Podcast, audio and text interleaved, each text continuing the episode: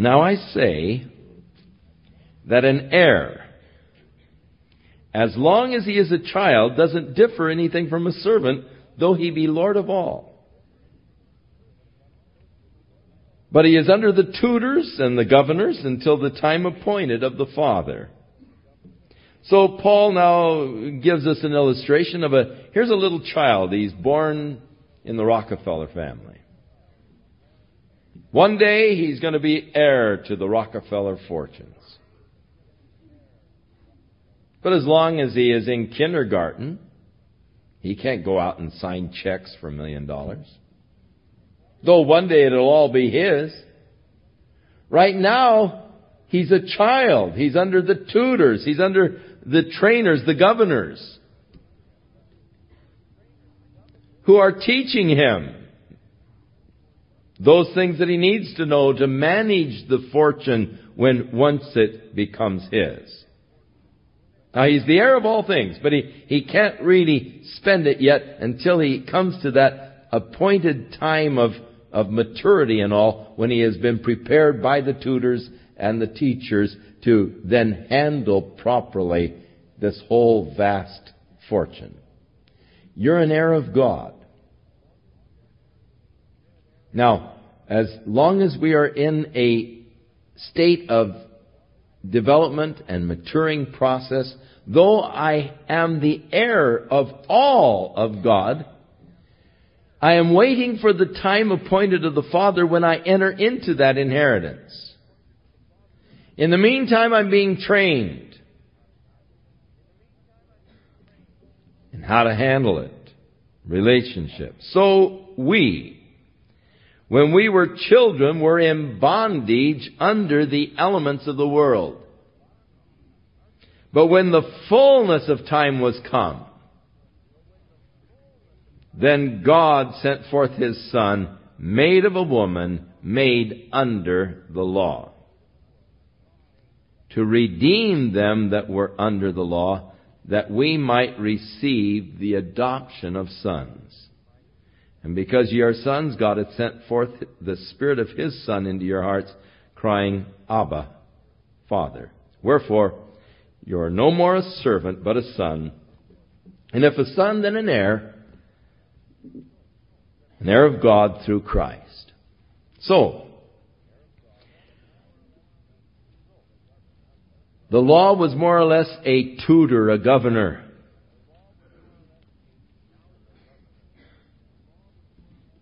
But now in the fullness of time, Jesus came, born of Mary. He came under the Jewish law, grew up in a Jewish home, followed the Jewish law, only did follow it perfectly in order that he might redeem those who were under the law. Now, this idea of being under the law is being under the sentence of the law. You see, when you violate the law, then you come under the law. That is, you ha- the law has made a demand upon you. That demand must be fulfilled for you to be free. if you go speeding down Fairview Avenue, 80 miles an hour. And the policeman pulls you over, writes you up. You have to go over to Harbor Municipal Court. And they will say, your fine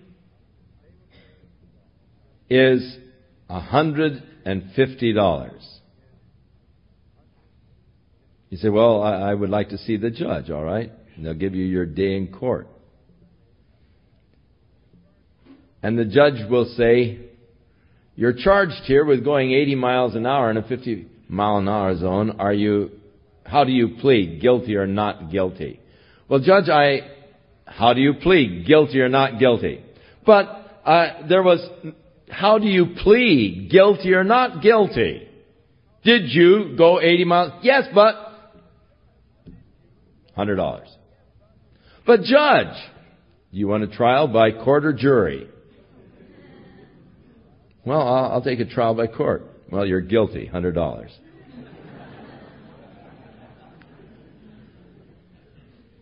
They're not really interested in the extenuating circumstances. They're only interested in guilt or not guilt. And the sentence is imposed. Now you say, but judge, I don't have a hundred dollars. All right, five days in jail. Now, that's the demand of the law upon you. You're under the law.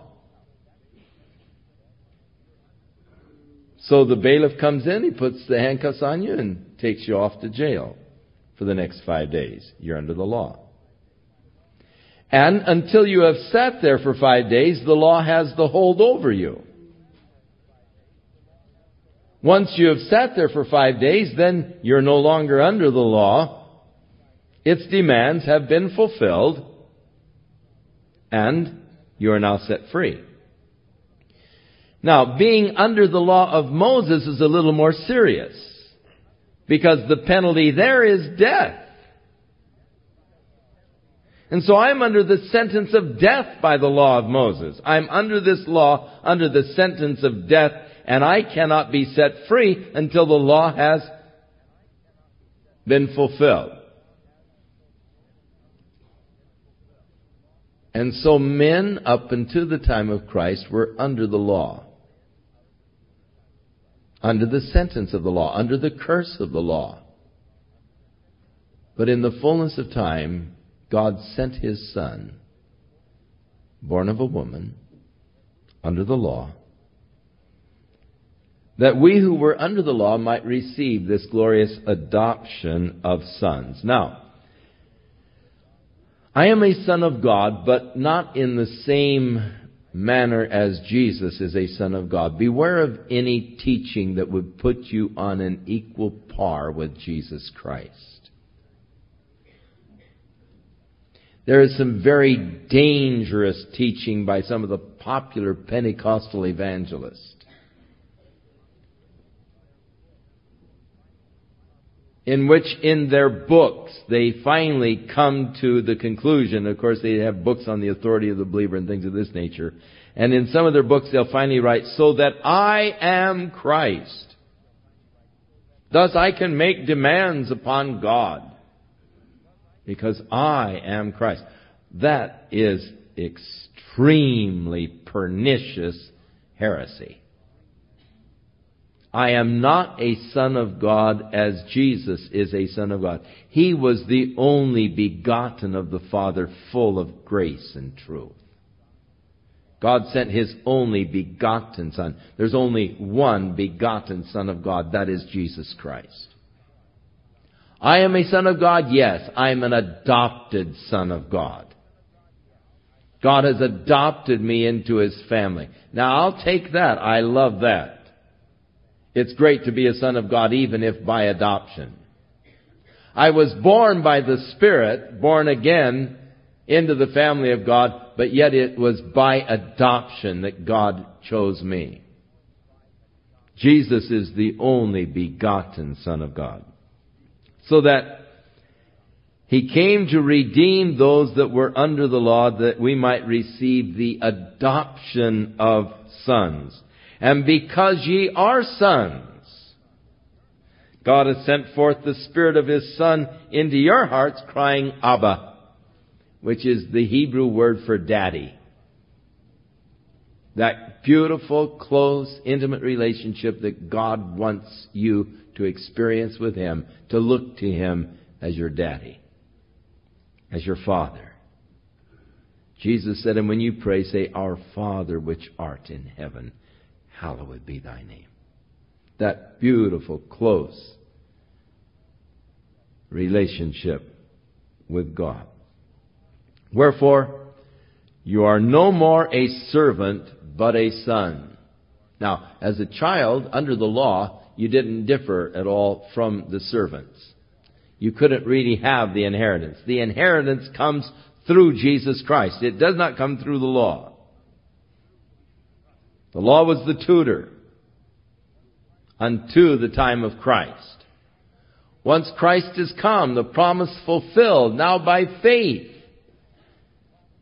We're redeemed from the law that we might be adopted as sons of God and as the sons of God now become the heirs of the promises of God and of the covenant that God made with Abraham. If a son, then an heir of God through Christ. How is it then, when you knew not God, you did service unto them which by nature are no gods? But now after that ye have known God, or rather are known of God, ye turn again to the weak and beggarly elements whereunto you desire again to be in bondage. Now, there are people who really know not God and yet they, they do all kinds of, of ritualistic things. They'll put on grotesque masks. And they'll paint their bodies. And they'll go through a, a dance. And they will wave swords. And they will go through all kinds of, of gyrations, physical gyrations. And they will assure you that by doing these things, they are going to bring rain, for they have just, you know, gone through the rain dance thing, uh, and now the gods are going to send rain uh, as the result of these incantations and machinations that they have gone through.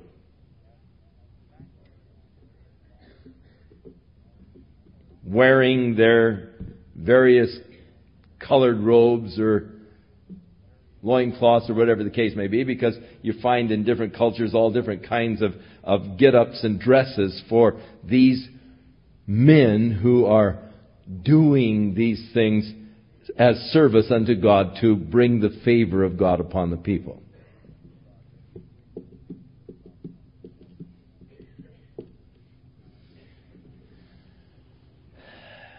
Now, in the church, we have men who put on robes of different colors and high hats and wave scepters over the people, shake water on them, and, and, and declare that by these things they can bring God's blessings upon your life. That's exactly what Paul is talking about. When you were still heathen, when you were still pagans, you did service unto them which by nature are not really gods. You were doing your pagan exercises, your pagan uh, rituals. But now, after you have known God, or rather are known of God, how is it that you're turning back to this ritualistic relationship? To the weak and the beggarly elements wherein to they desire again to be in bondage. Most of the practices of holy days and so forth that we have in the church come from heathen pagan practices. So you observe days and months and times and years. You have your Lent season. You have your All Saints Day.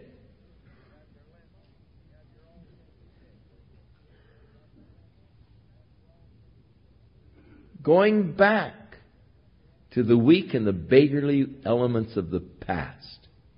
Rather than going forward into this new relationship with God through faith. I imagine a lot of radios have just been turned off, but that's the truth. Paul said, I'm afraid of you, or I am fearful, lest I have bestowed upon you labor in vain. Brethren, I beg you, be as I am, for I am as ye are. You've not injured me at all. Now, don't be offended with me, Paul is saying. I'm not offended with you. Be as I am. I am not angry. I'm not offended. I love you. But I've got to tell you the truth. And sometimes the truth is painful.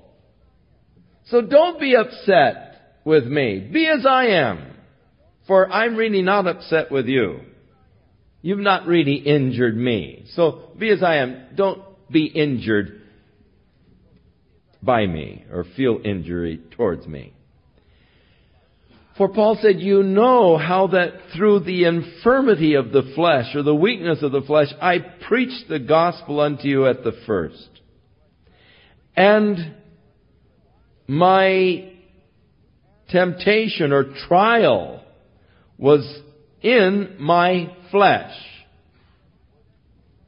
And you did not despise me nor reject me, but you received me as an angel of God. You received me even as Christ Jesus. When I came to you, I was weak. I was sick. I had a real problem physically.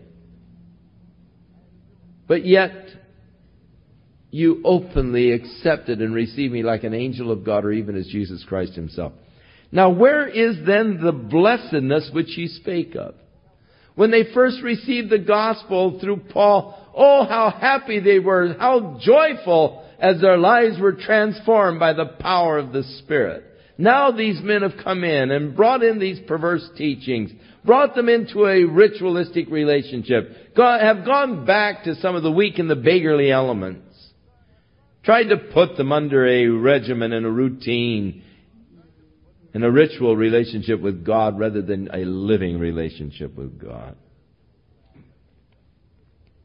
Paul said, I bear you record that if it had been possible, you would have plucked out your own eyes and given them to me. So this is no doubt a hint towards what Paul's weakness in his flesh was. An eye problem now, in those days, they had some oriental diseases affecting the eyes, causing a, a constant kind of a pink eye condition, the running, um, sort of a uh, conjunctivitis of which they had no cure. And so it would affect the eyesight.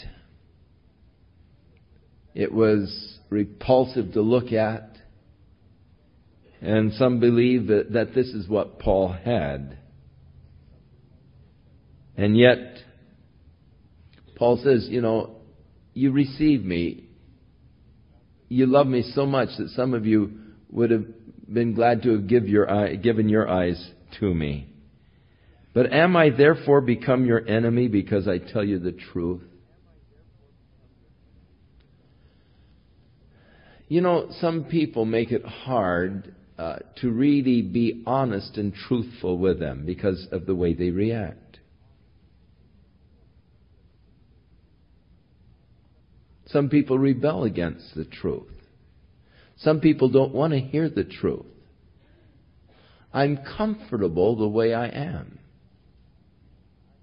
Don't bother me with facts. My mind is made up.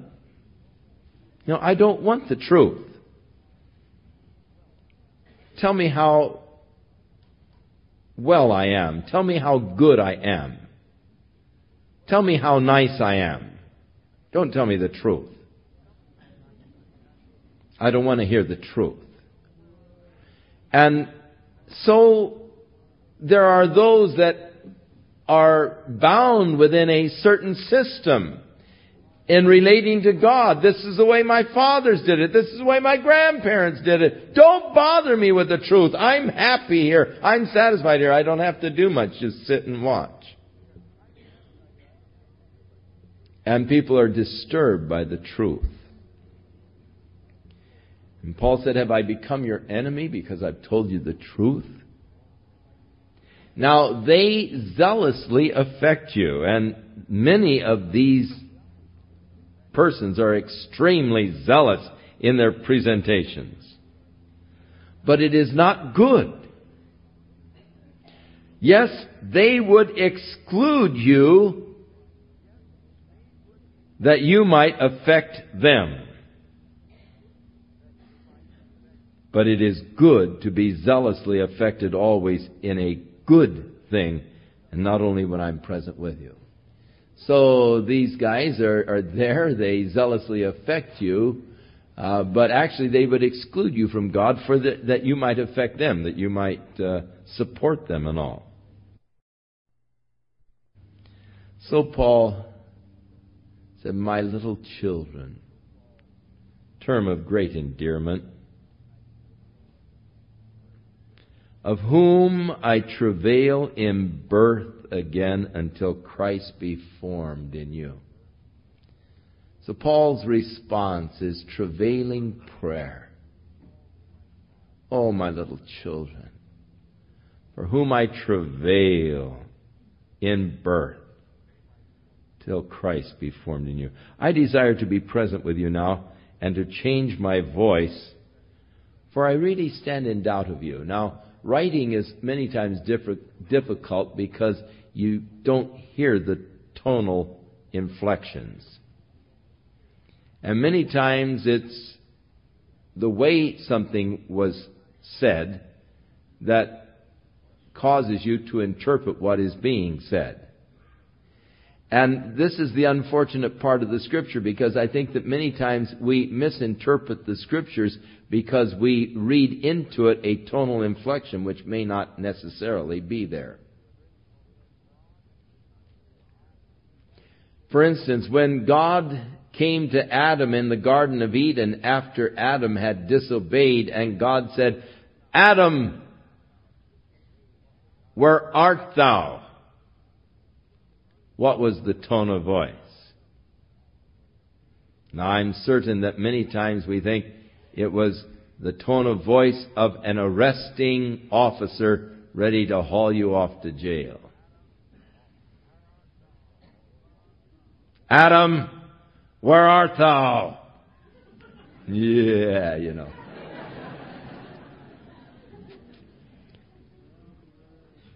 But I really believe that that was, if you heard the tone of voice, the sob of a heartbroken father whose child had just messed up. Adam, where art thou? Oh, Adam, what have you done? And, and I don't hear judgment and thunder ringing in the voice of God. I hear heartbreak in the voice of God. So t- many times I think we imagine God thundering on us in heavy judgment when in reality his heart is broken over our failure and his desire is to restore us. My little children, for whom I travail until Christ be formed in you. Oh, how I wish I were there to change my tone of voice so that you could hear my tone of voice. Because I really stand now in doubt of you. Tell me, you that desire to be under the law, do you really understand what you're doing? You that want a legal relationship to God, do you really understand what this entails? Do you really know what this means? For it is written that Abraham had two sons. One was by the bondmaid, the other was by the free woman.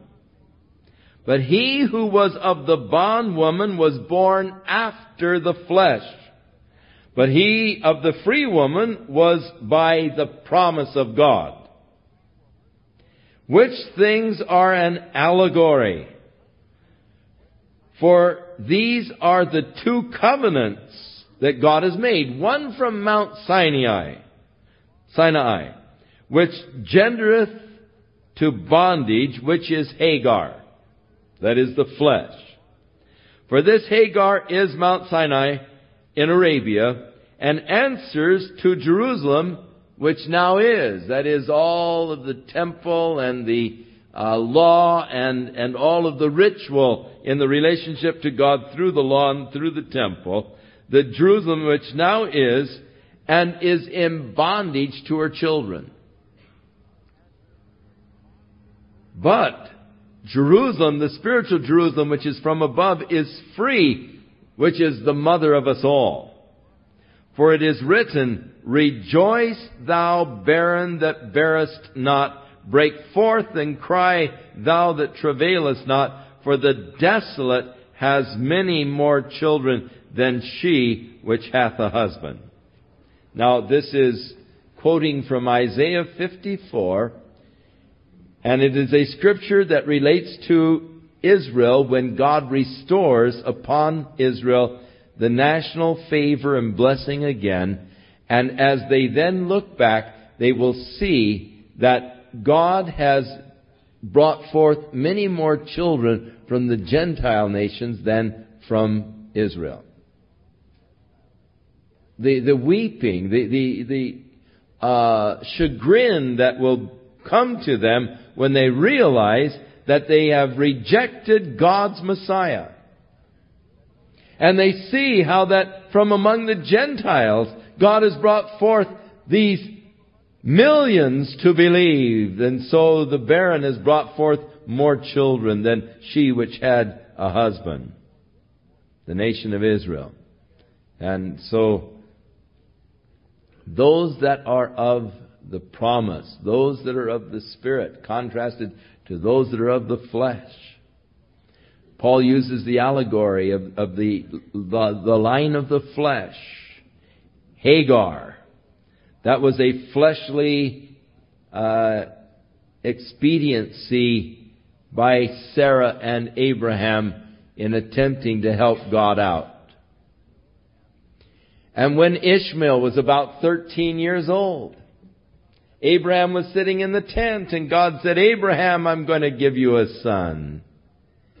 And Abraham said, Lord, let Ishmael live before you forever. In other words, hey, don't put me on anymore. God, I'm satisfied. I've got Ishmael, you know. Um, given up with Sarah. Let Ishmael live. And God said, No, through Sarah shall thy seed be called. The son of promise. One was the son of the flesh. The other was the Son of promise.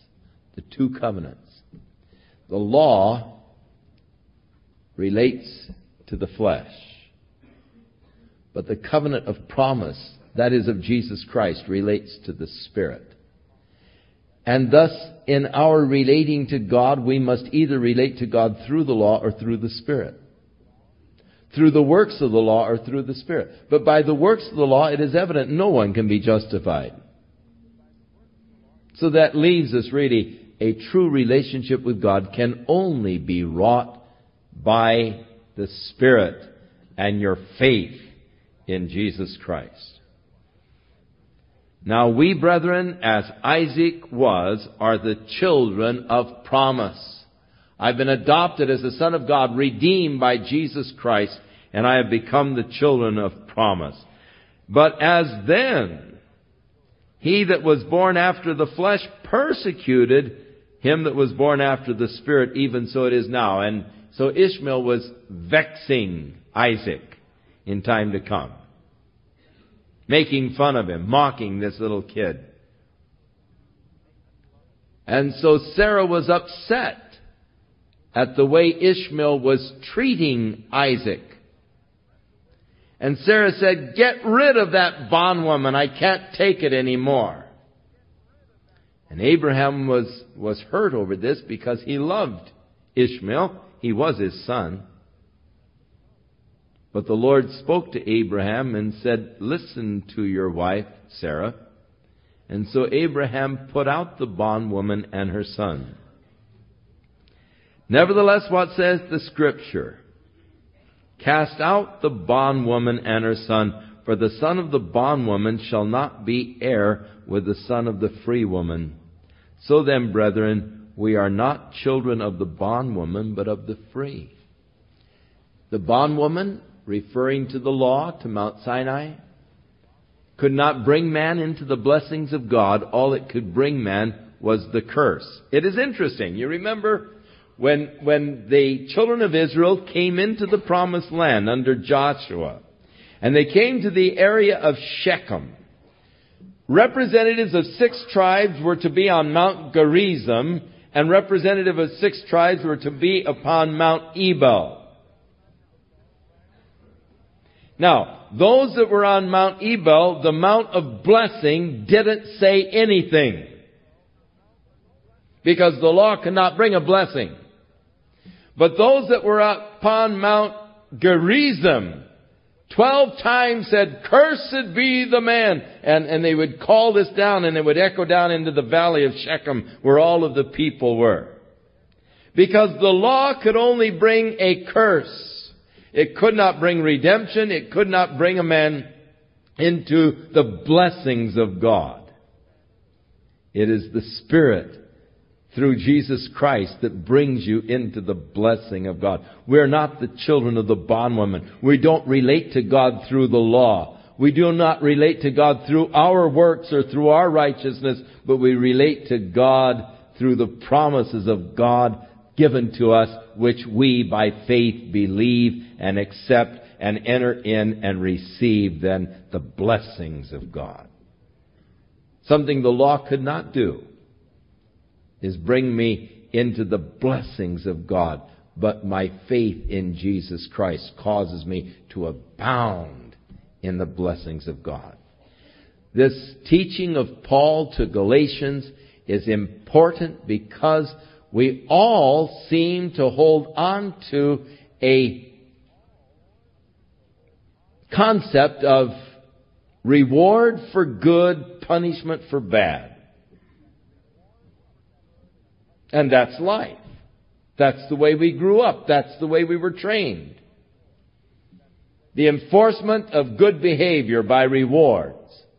The punishment of bad behavior. That's all I've known all my life.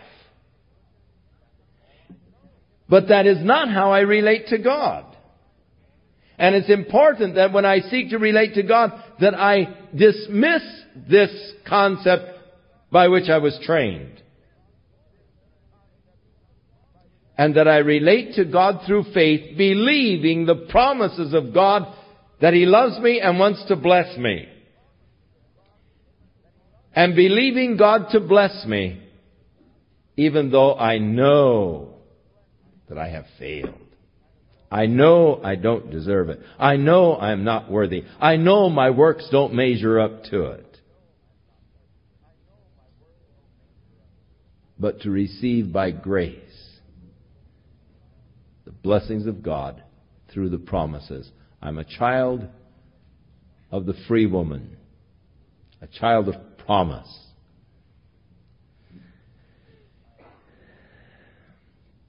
And since discovering that, I have never ceased to receive the blessings of God in an ever increasing measure. This past week, I met a young man who was here at Calvary Chapel when we first started. Through some tragic experiences, turned away from God, was bitter against God, and for years would have nothing to do with Jesus Christ or with God. He was bitter. I had a funeral this past week for his grandmother. He was there. He came up and put his arm around me, hugged me, told me how glad he was to see me and how he had recommitted his life completely to Jesus Christ. And he said, You know what it was? He said, God just kept blessing me. He said, Every way I turned, I was blessed of God. He just kept blessing me so much I couldn't handle it. I finally just said, God, I give up. I can't handle it. Your blessings are so marvelous. He said, I kept waiting for the axe to fall. I kept waiting for God to really, you know, wipe me out, but he said he never did. He just kept blessing me, and I couldn't handle the goodness of God. So I just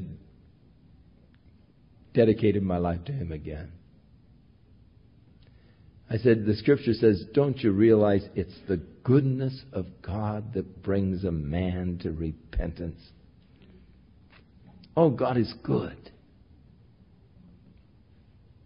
We're children of the promise. And God wants to bless you. Why don't you let Him? Just believe Him to bless you. Trust Him to bless you.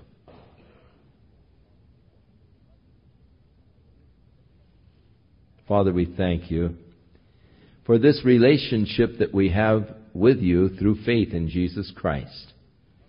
We thank you for this new covenant, the covenant of promise, based upon your work that you have promised to do. And because, Lord, it's based upon your work, it is sure for your work is sure. Lord, bless your people tonight. May they go from here, Lord, blessed in every direction as you pour forth upon them your love, your blessings through Jesus Christ. Amen. You know, I wouldn't dare to say these things unless the scripture did. Because it's not really, you know, according to my conceptual uh, thinking. This isn't the way I respond. I respond, you know, in the old ways to people. You're nice to me, I'll be nice to you. Good to me, I'll be good to you. Get nasty with me, I get nasty with you.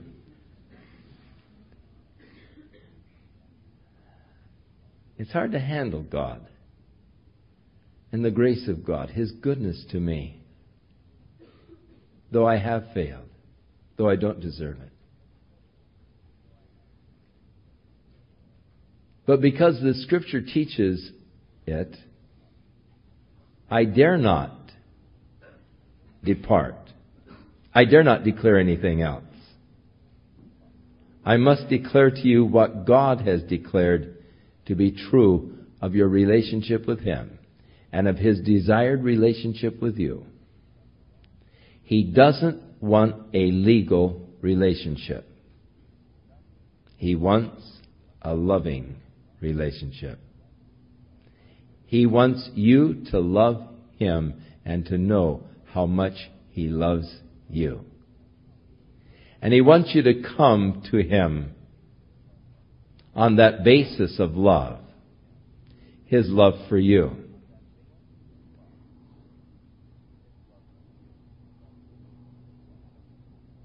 And when you learn to come to that loving relationship with God, your life will be blessed. So blessed. Because you're not now limiting the blessings to your works of righteousness.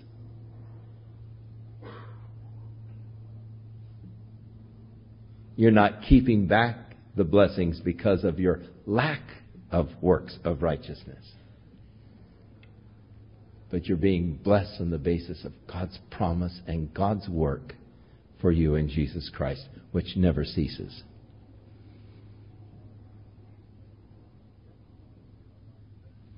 Father, let this be the turning point of our lives tonight. Impress your truth upon our hearts in Jesus' name. God bless you.